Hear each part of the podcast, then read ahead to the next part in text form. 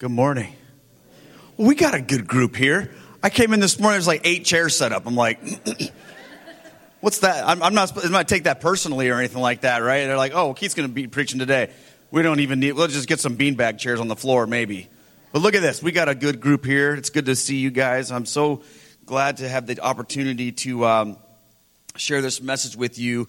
You know, Craig was suffering down in Texas last week. And um, so, you know, I know he'll be happy to be here next Sunday too. Um, but the reality is, you know, this is a hard sermon. I, I wasn't supposed to preach this sermon today. You know that? This was Jim's sermon, Jim Hollinsby. And I don't know how many of you guys know Jim, but Jim Jim was a great guy. I've known Jim for a long, long time. And when Stella and I started coming to this church here, and Jim was one of the first, we saw Jim and Deb, I'm like, oh my gosh, those guys are here. And, for those of you that don't know, Jim uh, passed away tragically not, not too long ago. And the, the last conversation I had with Jim was about this, ser- this sermon. And he came up to me after church and he said, Hey, are you guys going to be here on the 24th? I said, I hope so. he said, We got to do something special. What do you, what do you think? I'm, I'm preaching that day. And I said, Sounds great, Jim. And, and that was the last chance I had to talk to him. Well, as we were at his funeral, I was thinking about that. And, and Julie was sharing some things about the notes that Jim had already prepared about this message. And, and she had been sharing about these, these things, and it just hit me like, that's what I'm going to talk about today. And, and it's, it's incredible how God works these things out because the illustration I remember had something to do with the flood, water coming in, and fixing it. Guess what Stella and I were doing before we came here to church today? We're at our studio. We have a photography studio in Marion, and all the water had pooled up on the side of the building yesterday. All the stuff, and it's just pouring in. So yesterday we had people coming in for family photos, and we're mopping and shop vac, and I'm outside trying to deal with it. And then we stopped by this morning, same exact thing. And I thought, how ironic is that? Exactly what Jim was going to talk about is like what we're doing, you know.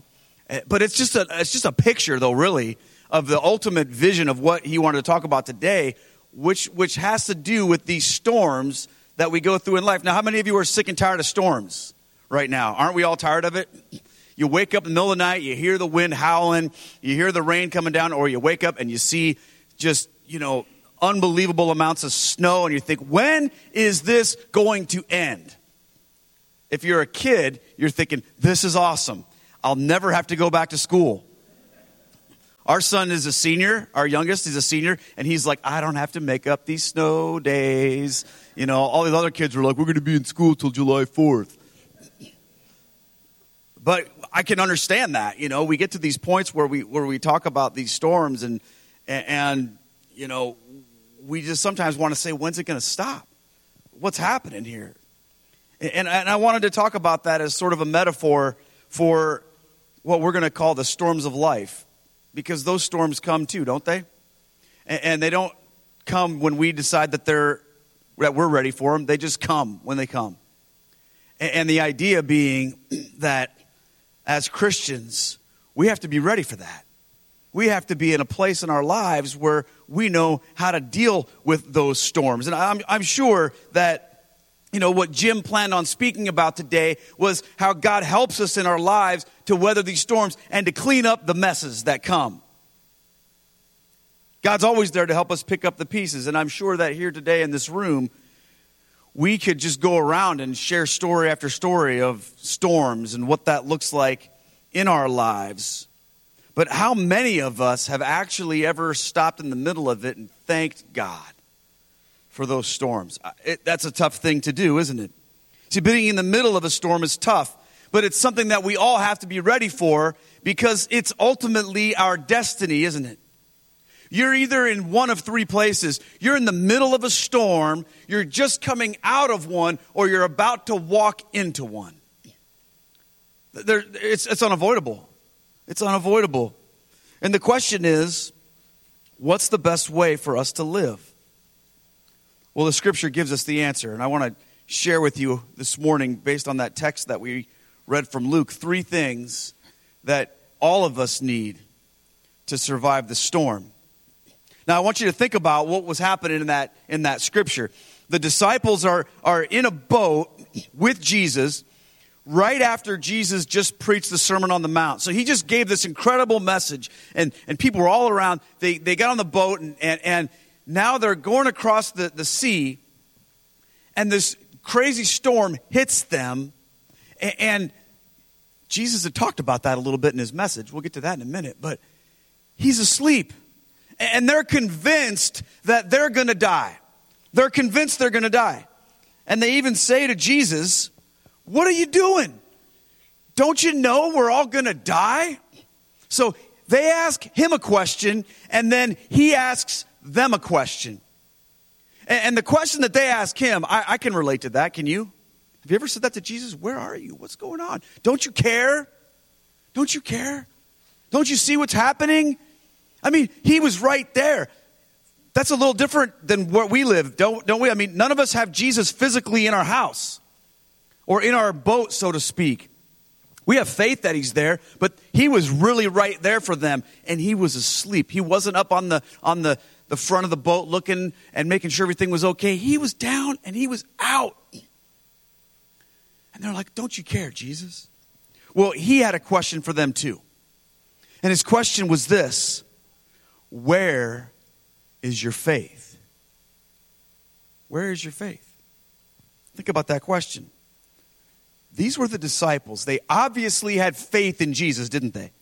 I mean, they left their lives to follow him. They, they didn't just show up for, for a worship service once in a while or, or sign up for something that they subscribe to online to listen to something. These guys dropped everything. They had a display of faith that most of us will never understand.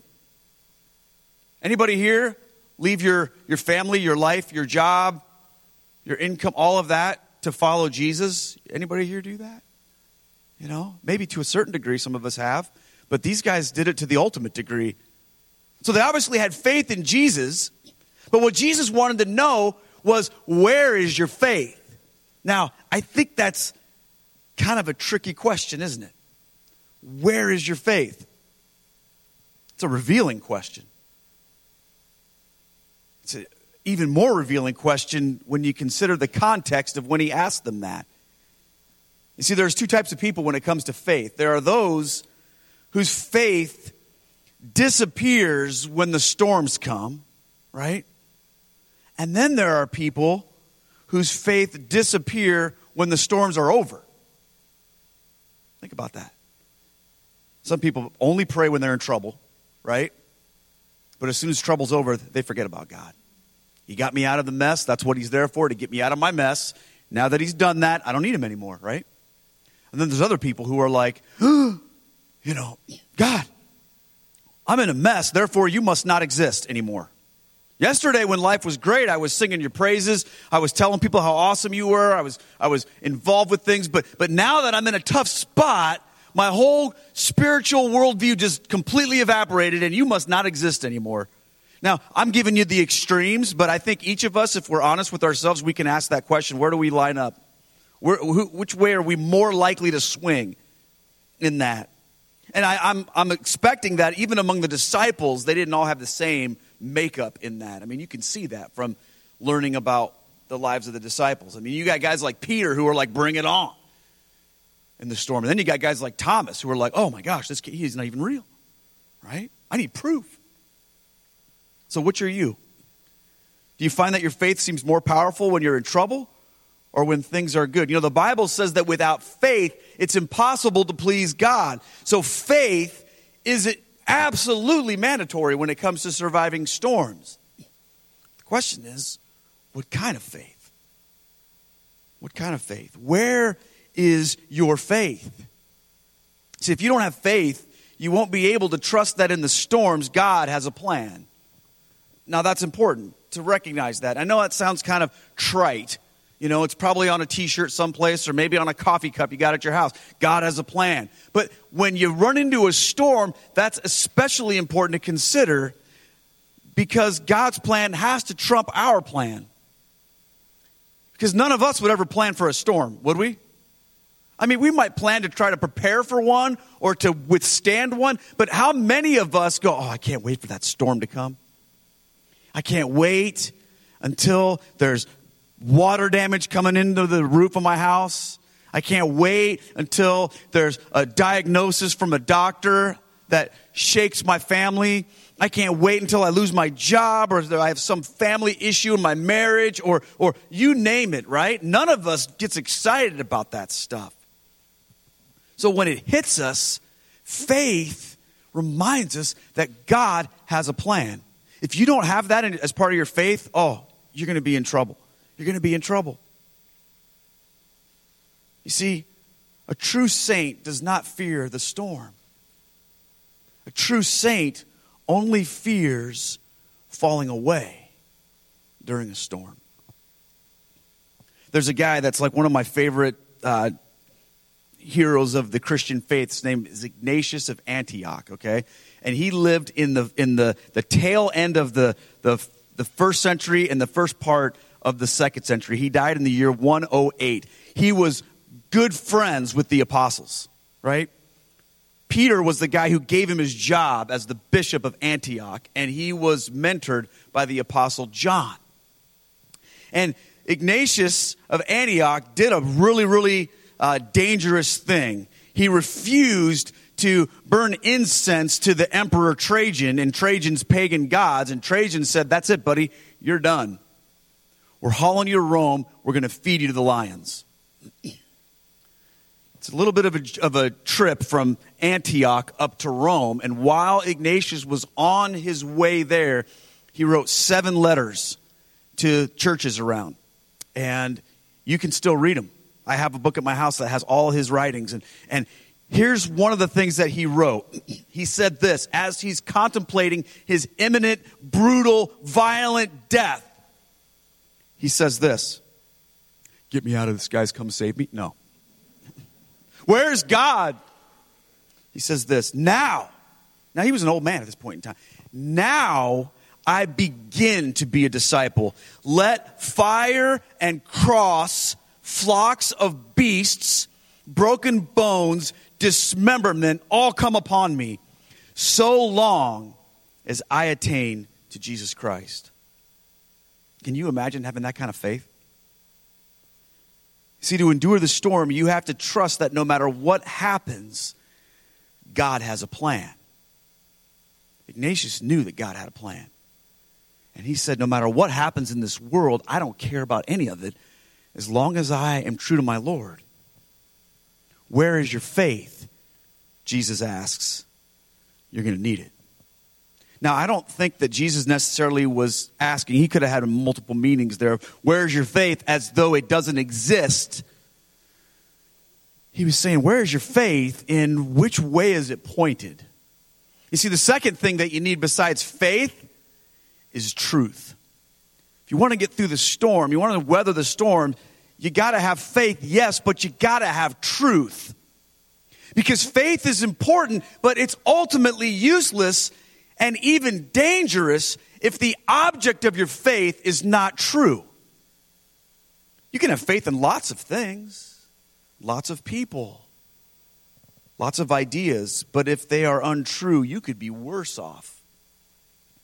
See, Jesus said, unless you build your life on his words, you will not be able to withstand the storms. You know that, that one of the things that Jesus had just preached about in, in the Sermon on the Mount was this idea that you got to build your life on his words. He, he said in Matthew 7, he said, Everyone who then hears these words of mine, which was what he just preached, and does them will be like a wise man who built his house on the rock.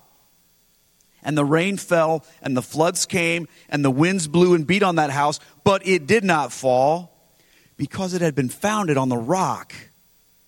And everyone who hears these words of mine and does not do them will be like a foolish man who built his house on the sand. And the rain fall, and the floods came, and the winds blew and beat against that house, and it fell. And great was the fall of it. Oh, those are horrifying words, aren't they? Great was the fall of it. You see, you can have faith in all sorts of things, but if they aren't true, then when the storms come, there's no foundation So, what is true?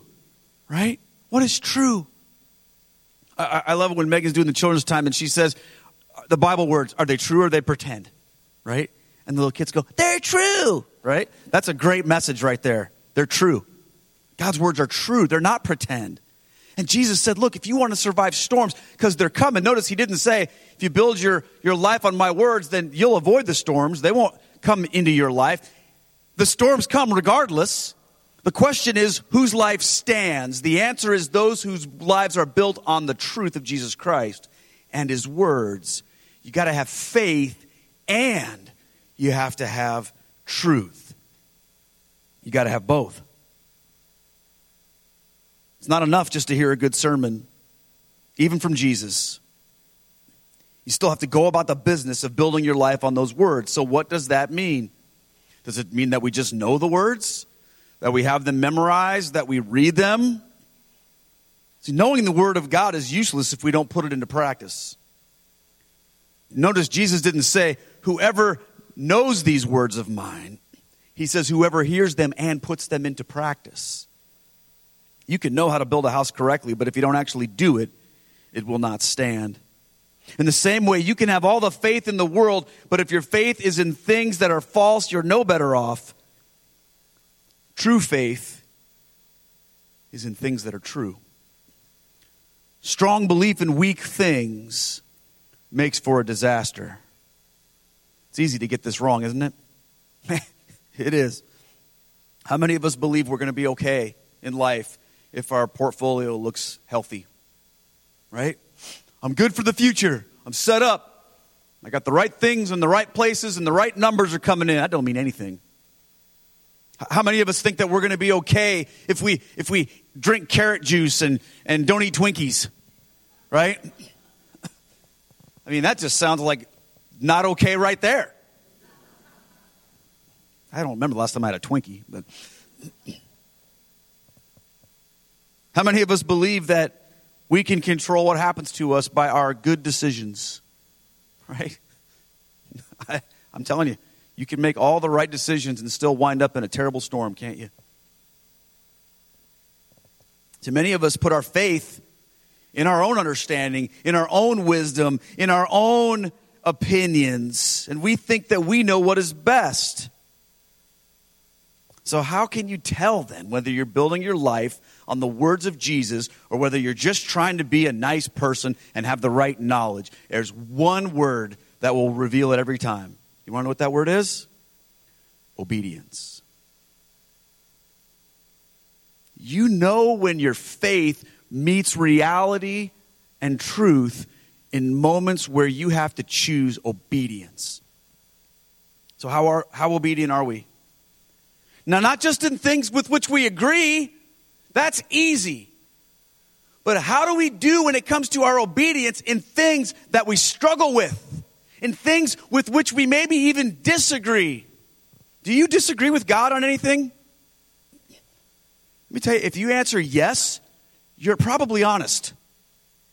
And you probably follow the true God. Because whenever I run into someone who tells me that they believe and agree everything with God and, and that they always agree with whatever God says, that trips a, a warning in my brain. Because I, I don't know about you, but depending on the stage of life I'm in, I have different opinions about different things. And, and sometimes I go on this way on an issue and that way on an issue. And, and if God is always lined up with my opinions on everything, then maybe my opinions are really dictating who God is to me, not the other way around, you see. You see, I think it's hard to follow God. And, and I'm not embarrassed to tell you that. I think it's hard to, to, to submit yourself to the will of God in all things. I don't think Ignatius of Antioch was like, oh man, I can't wait to get, to get ch- chopped down on by a bunch of lions. That's going to be a blast but he was obedient. That's how you know when your faith is in real, true God, is when you're willing to be obedient. So, when have you had to obey God in something you really didn't want to? You, you want to know something? That's what the Sermon on the Mount was kind of all about, wasn't it? You know, blessed are you when you're persecuted. When someone strikes you on the right side, turn to him the left. All of these things. That's what Jesus has just been talking about. Turning the other cheek, forgiving, being blessed in persecution, being blessed in mourning. In other words, the storms. To understand this, the belief that God will keep you from the storms is in itself untrue. And I know that that goes against the, the grain of our North American utilitarian Christian belief where we think that God exists to give us health, wealth, and prosperity and make our lives easy. That's a, a relatively new invention in, in the theology of the Christian faith, by the way. For the vast majority of Christianity, all across the world, that sort of uh, view of God accounts for probably less than a tenth of a percent of Christianity. But because of where we live and how we're raised and the voices we hear often, we just think that's what it's all about. Go to a Christian bookstore sometime, look at the bestsellers. They're all about how God's going to make your life awesome. Just do, the, just do these three easy things, and God will give you what you want, right? Not really lines up with what Jesus had to say. You see, it's interesting. This was the same problem the disciples had in the boat, wasn't it? Hey, don't you care we're all going to die? No, I don't care. You're all going to die. It's true. Hey, Jesus, don't you care? It's, it's, it's, we're gonna, no, really don't care. Jesus didn't care that they were in a storm. That wasn't his point, that wasn't his purpose. See, what Jesus was doing wasn't keeping from them from the storm. He was using the storm to show them that they needed more faith in the right things. Think about that. So we all think we're doing great in the faith until the storm comes, and then we say, God, what's up with this? You know, sometimes it takes a storm to, to reveal where we are. You know, you never know how strong you are until you fail, right? You never know how much weight you can lift until you max out. You never know how far you can run until you collapse. You never know how faithful you are until you're put to the test. Jesus said that your strength and know how doesn't stand a chance against the storms of this life. Only a life built on His words will last against everything this world can throw at you. One more quote from Ignatius because he's my, he's my homeboy. He said this I would rather die and come to Jesus Christ than be king over the entire earth. Him I seek who died for us. Him I love who rose again because of us. See, when you prefer, when you build your life on, on, on the truth of Jesus' words and prefer that, nothing can destroy you. Because what God gives you is indestructible. I love the way that Peter puts this. Now, Peter was in that boat, right? And later on, he wrote these words. He said this Praise be to the God and Father of our Lord Jesus Christ. In his great mercy, he has given us new birth into a living hope through the resurrection of Jesus Christ from the dead and into an inheritance that can never perish, spoil, or fade. This inheritance is kept in heaven for you this inheritance is not the life that you live here on earth, it's in heaven. That's the most important truth we need to embrace. We won't fully realize the deliverance from the storms until we are ushered into eternity with Jesus. And I tell you right now, I think Jim would tell us that more than ever the reality of the sermon he wanted to preach because now he has been delivered from that storm ultimately. He's walked into paradise with Jesus.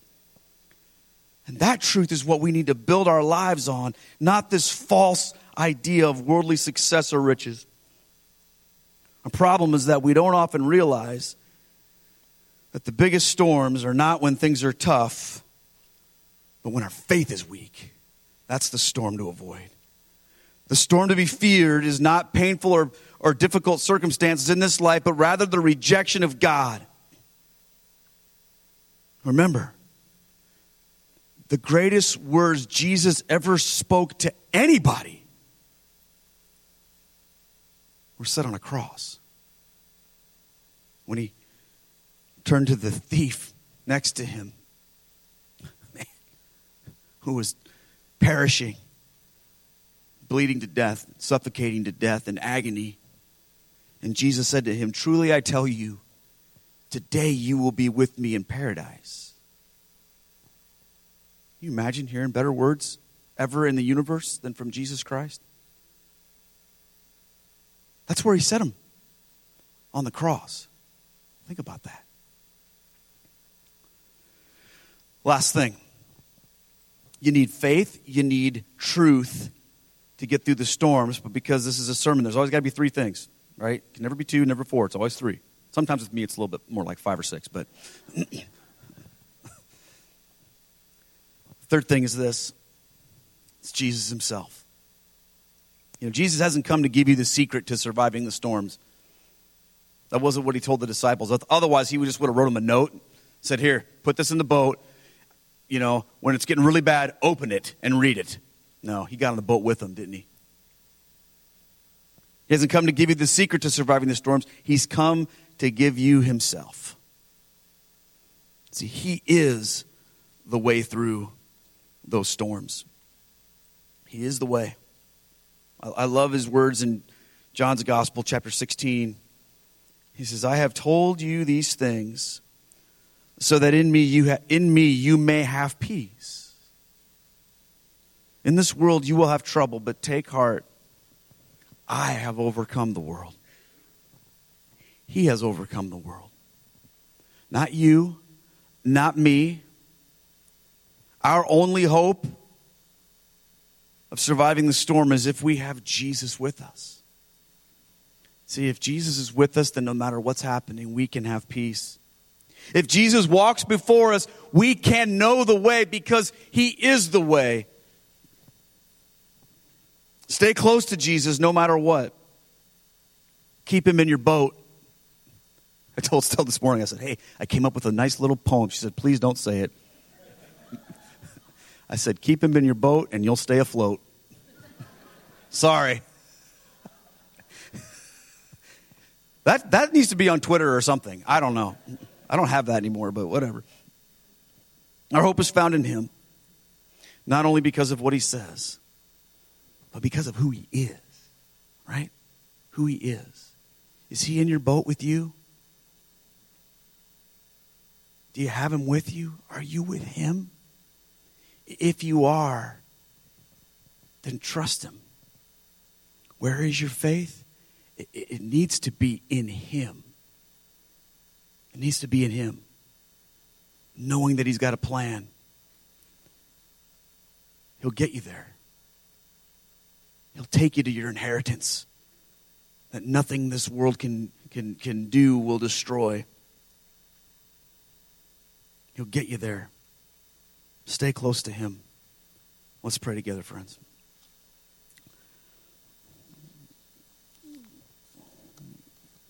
God, I want to thank you for the privilege it has been today to, to preach this message. And Lord, we, we, have no idea what is in store for us. God, I, I certainly didn't expect to be here today.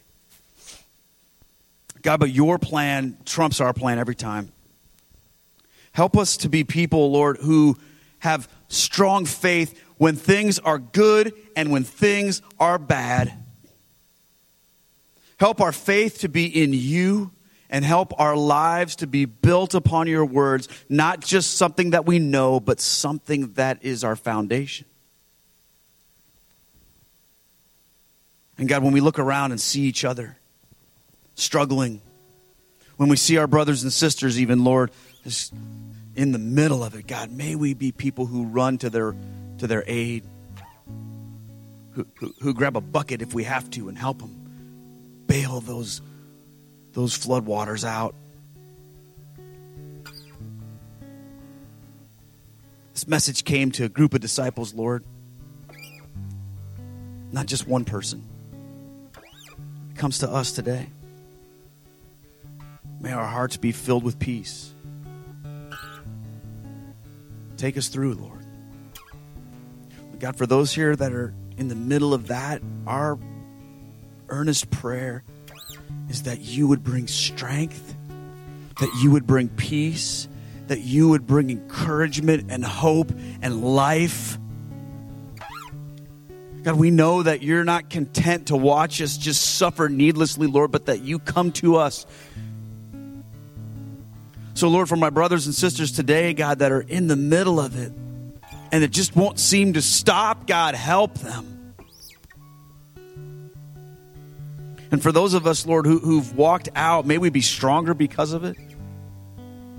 May we be more in love with you, ready to help in any way we can, to bring praise to you.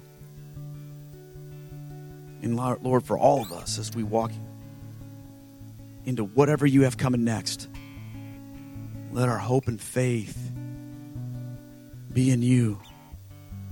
Just like we sang earlier, whatever is in the past and whatever lies before us, may we be singing when the evening comes. Let there be nothing that takes away our love for you and our praise of you. We worship you here today. We bring all these things to you in your awesome name. Amen.